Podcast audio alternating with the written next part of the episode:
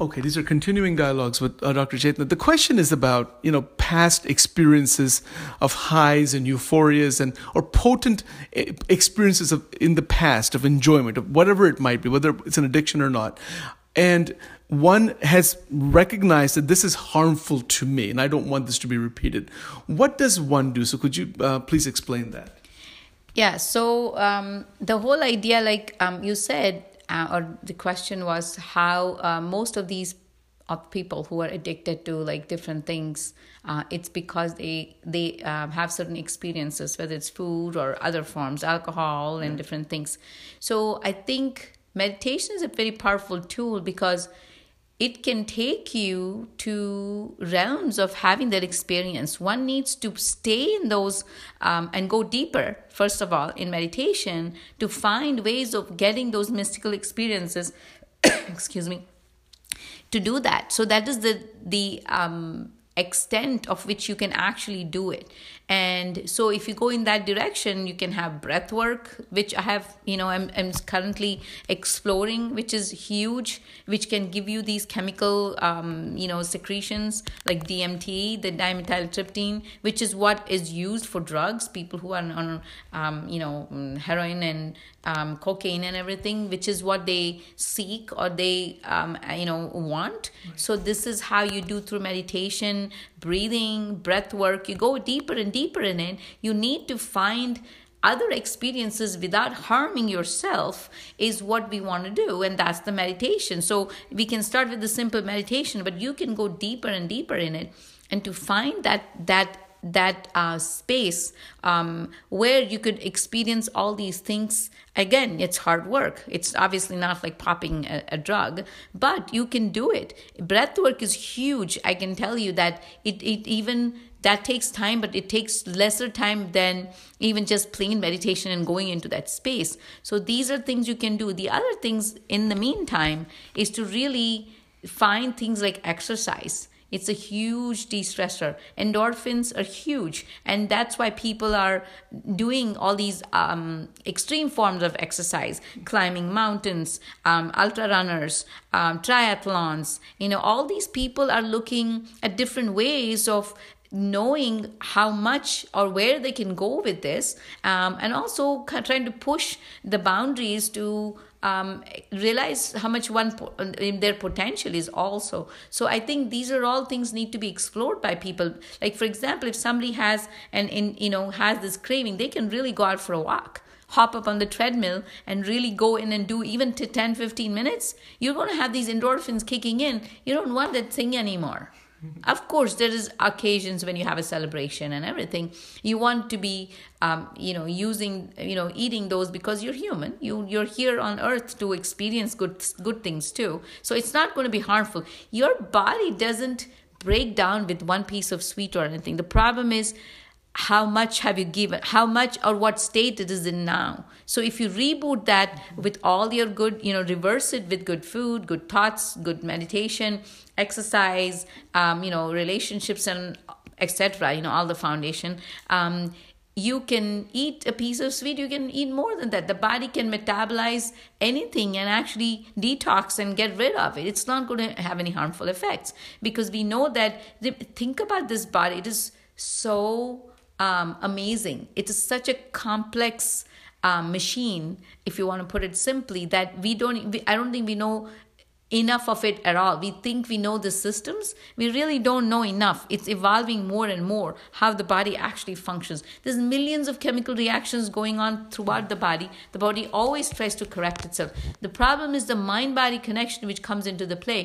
And the mind is the problem. So that's why the body can't do a lot of things because the mind, you know, you know, kind of um, not spoils, but it, it comes in the way in the sense like the the the, the um, communication is such that it sends wrong signals. And so the body has to do accordingly. So that's why in, that's the other thing. What happens in meditation When you go into that space, when you go beyond your body and your mind, now the body doesn't have the interference with the mind. So it is going to start detoxing. It is going to start doing its work, which it hasn't got to do in years because the mind has kept telling them all the misinformation. It's like feeding, somebody's feeding you all the wrong information from the media, and you build these thoughts and you build these impressions and everything and all of that. But the same thing, if if you take away the mind, the body knows exactly what to do. It's like can fix itself completely. That's an extremely powerful statement. If you take away the mind, you mean like the disturbances of the mind. The body knows. It's like an innate intelligence. Yeah, absolutely. The body is really perfect. Think about it. All the things it does, how the heart functions, how the, you know, Um, kidney functions, how the um, liver functions, every organ you can think of. They, the body knows what to do. It signals when the body needs food, everything. But the mind comes in between and disrupts the whole thing. It send, starts sending wrong signals because of what you've been through or what your memories are and emotional things and everything. So then the body has to adjust, constantly do the, do these things, and that's what disrupts the whole mechanism. So we are interfering so much because of the mind. So when I say take away the mind, you integrate it more and you realize that you're sending the right signals now to the body. The body's going to stay healthy. So that's just, mm-hmm. if you really look at it, it's very simple. Of course, you know, to put it in practice is complicated. Otherwise, we would all done, have done it. But that's the thing about what we're doing, trying to do yeah. Talk with meditation. Having, because of meditation, you are going to be more aware of, you know, your thoughts, every thought that comes through. So you can actually help the body eventually and, and your life in general. No, I, it's a, it's very well said. And, you know, I think what really fascinates me from what you, what you were saying is that meditation and different varieties of of it can give an individual an experience like, you know, like being high on a drug, let's say, or, or or having a wonderful experience eating a lot of sweets or some of the other kinds of pleasurable, enjoyable experiences, but it doesn't come with any harm. It, in fact, it, it's going to benefit you. So you kind of have, quote, have your, you know, your proverbial cake and eat it too. So uh, could you talk a little bit more about that? Because I think that is a very attractive point Uh, for anyone to take hold of meditation, to actually go into it. Yeah, absolutely. So that's the thing. In fact, um, the um, old, like thousands of years ago, all the Himalayan yogis and every everybody, yeah. This is all they did. They they spent lifetimes, you know, if you believe in lifetimes, but I'm saying even their lives, trying to figure out what else is in you. And when you explore, you deprive yourself of water, you deprive yourself of food, you deprive yourself of all the things and go inward and just observe about what happens with you. You see phenomenal things happen inside of you. All the, and we, we don't even know, we, half of the world doesn't know that we have energy systems in our body. We have electricity running through our body, which can actually light up a whole city. That much energy we have. We don't know our power. So these, these saints and sages figured that out, how they could light up their whole body by just breath work and just going inward and really looking at themselves. So can you imagine how much power you have? Have. We are only talking of these small experiences and everything. But once you delve into it, you can experience much more than this. The point is to know this is number one. The second thing is how far are you going to go in it to actually want that? The yearning has to be there. That is something which is innate in many people, and the levels are different. Now, there are some people who said, I don't want to even know what's deep inside me. I'm happy where I am, and that's okay too. The problem with that is you're happy with where you are till your body breaks down. And once the body goes into illness mode and it suffers, then you're like, oh, I should, I don't know why this is happening to me. And without, you know, and, and you you don't, little do you realize that you actually caused it. When I say caused it, I mean like with your wrong thinking and, you know, not eating right and this whole complex process. So, but to what we want to come out in this is how powerful we are to reverse these things, to actually take control of that, say, how do I want to live my life? Do I want to live being sick and ending ending up in the hospital back and forth? No, we don't want to do it. We just want to live the best we did. So you can even find at least a middle ground somewhere where you're going to say, let me experiment. How much does it help? So as you do more and more, you will see that you'll have less of these, at least those um, anxiety, depression, and not so good feelings yeah. will get better and better as you go along. So, you know, we talk about the health construct, the, the idea of health. Um, and I think most people would say they want good health. Uh, we've said that over and over again. But to actually say that I don't want the damage, I don't want the illnesses, you know, to, to put it in in that language is also equally important. You know, wanting health is like a positive statement, but not wanting all the illnesses and the problems and the damage, uh, and to be and to hold that mindfully. Could you say something about, you know, about prevention in that sense?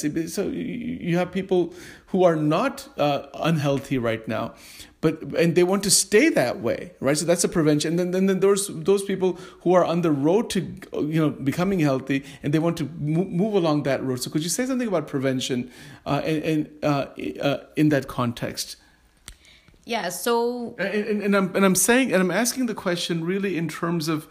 Uh, preventing, you know, the same cyclical patterns, the negative loops, but we can call that relapse prevention also with addictions, but but also people who have never gone into that realm uh, to prevent from going into that realm, because it may seem like an attractive thing after having had a couple of drinks or after having had certain kind of experiences. Oh, this feels so awesome. Let me just go into it further. You know, so it's it's a question about prevention, and then maybe we can end the recording here with that today. So yeah, so prevention is key.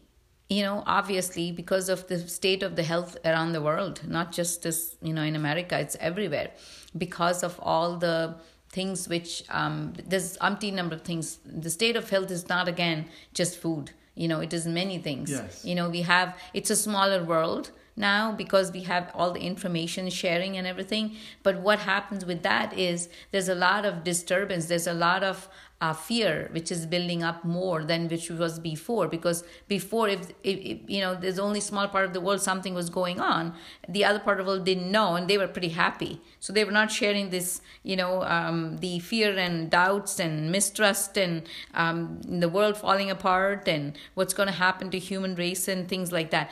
I'm not saying that we shouldn't be connected, but that's what's becoming a major problem. So when you have certain things like this, there is so much of chaos. So like we said before, there is no, you feel like there's nothing under your control. And so what happens when you have that helplessness is you just keep going up and down. So that's one of the factors, not to mention people's greed and people's, um, you know, trying to accumulate wealth for themselves. And so, you know, obviously the foods are tainted and there's a lot of toxins and everything uh, coming into the picture. Um, And these kind of things, you know, and there's much more. But what I would say to people is you have the power, because ultimately, like we discussed, it's all about how you control your inner environment and take that power with you and say, what can I do the best at this point? Yes, I'm not saying you can take, and you don't need to. You don't have to take away all the toxins and everything. My main thing is if you believe that you have the power, number one. Number two is, how do I sustain that power and use it for the betterment of myself and the other people around me? It can't be only you. It's much more than that.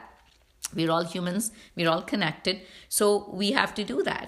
And when you, and then of course, select whatever you can in the foods you have, the best options you can. And even this poorest person can prioritize what they can, uh, you know, buy and not buy. Yeah. If you have one hundred dollars, you say, okay, again, remember, we eat more than what we need. So if you really learn to eat small portions and you eat the best food in that small portions, you can easily use the one hundred dollars for your food.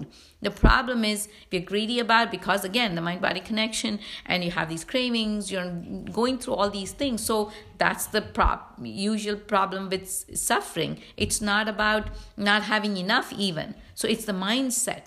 saying, I am in charge. I'm going to do my best. I'm going to make the best of this life that I have, you know, um, I want to live. Mm-hmm. So it's a combination of all these things. So absolutely prevention is possible.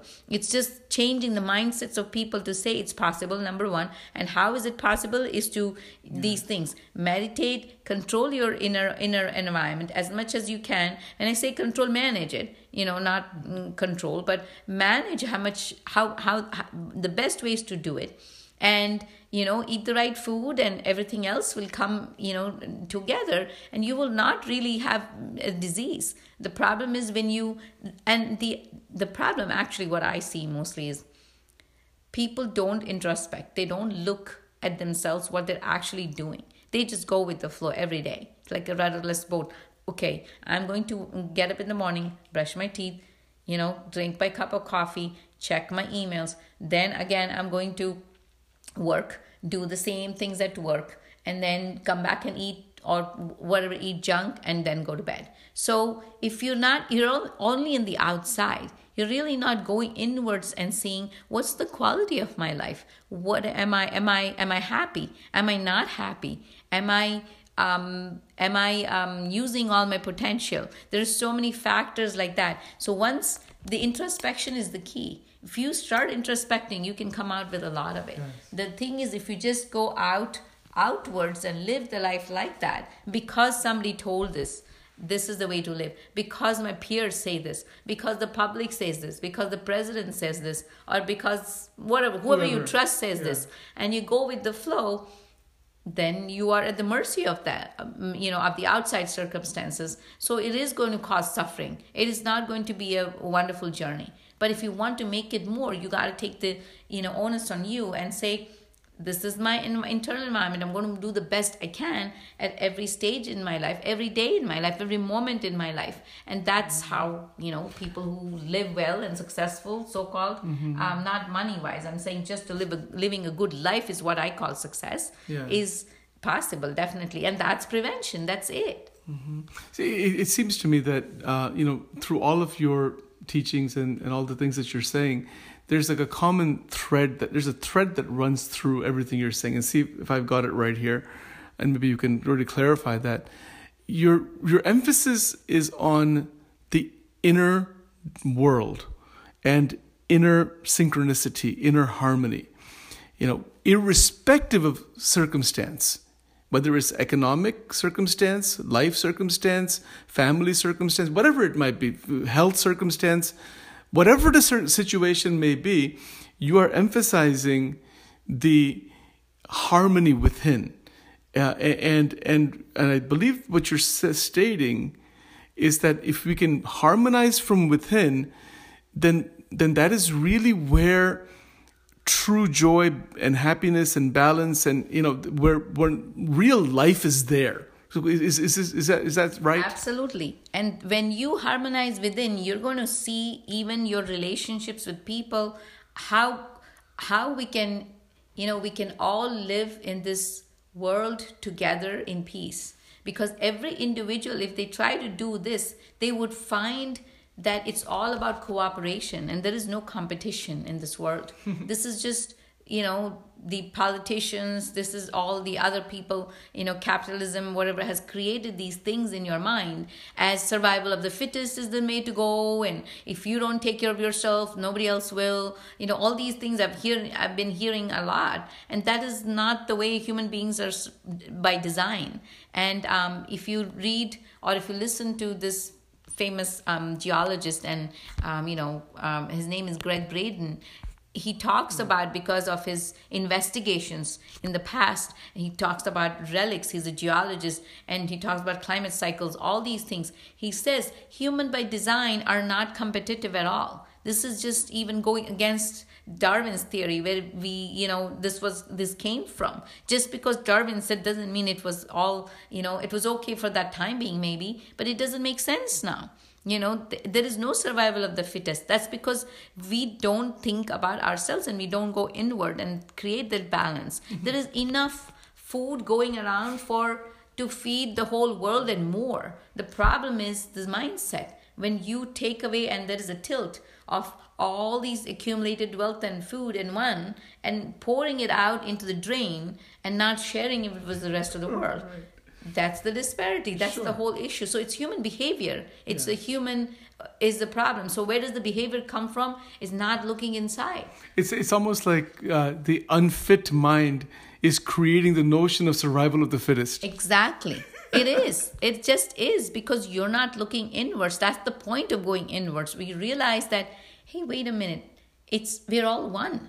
There is no way human beings are not one. It's one humanity. Why do we call humanity? Yeah. Because you're really one entity. It's not even different beings. Yes, with flesh and bones we are, but we are so connected with each other, with energy vibrations and everything, that it is has to be looked like that. When you start looking at it like that, and the only way you can look at it is when you go inwards.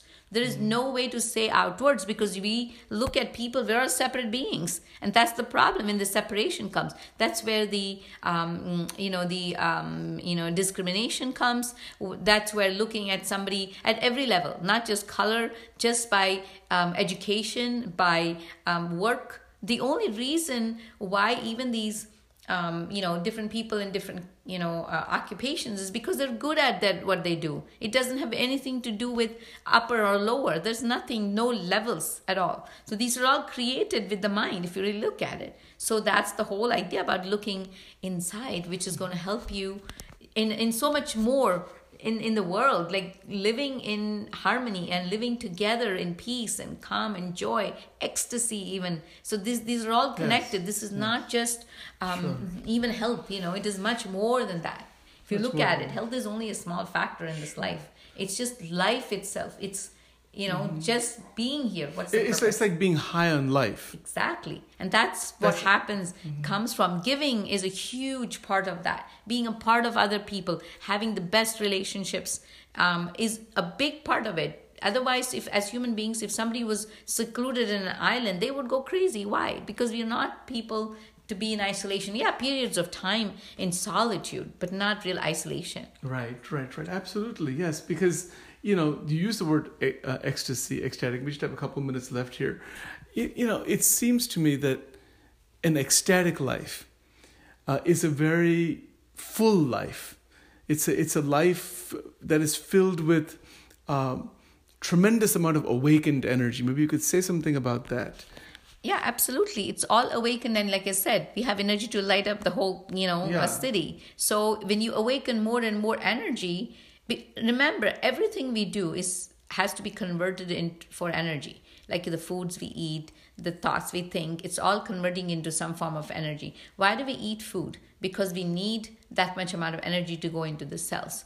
But we could do it ourselves, to harness this in so many other ways that, you you know, this happened thousands of years ago when they didn't eat foods for days and years, right. literally years. How did they do that? Because they knew this power they had in them is so much more that they could actually harness that from inside into their, you know, into, into their being. So that's the thing. So when it goes into um, ecstasies, when you go into the brain, when certain chemicals are released. So that's what you're trying to redirect your energies yes. in by tools and techniques through in, in through meditation, mm-hmm. which is going to bring you into that ecstatic state, which only tells you to be in coherence in the world. Not just your own mind body. We're talking about coherence, global coherence. We're not only talking about, the idea is if individual coherence happens, then it will lead to global coherence. Yes. And that will be a whole different humanity. And that would be the best group of people, which is amazing. Which would really uh, indicate, or what you're saying is, is a strong indication of what is possible for each human being. Absolutely. Absolutely. And to recognize that possibility and then to grab hold of that. I mean, you know, listening to these recordings is, is, is a beginning, but to really actually believe it and to grab hold of it would bring about the realization you're talking about. Absolutely. Again, listening, listening again and again, introspecting and application. Mm-hmm. And then will lead to realization. Yes, yes, absolutely. All right, that's very nice. Thank you very much, Doctor Chetna Kripal. Thank you so much. All right.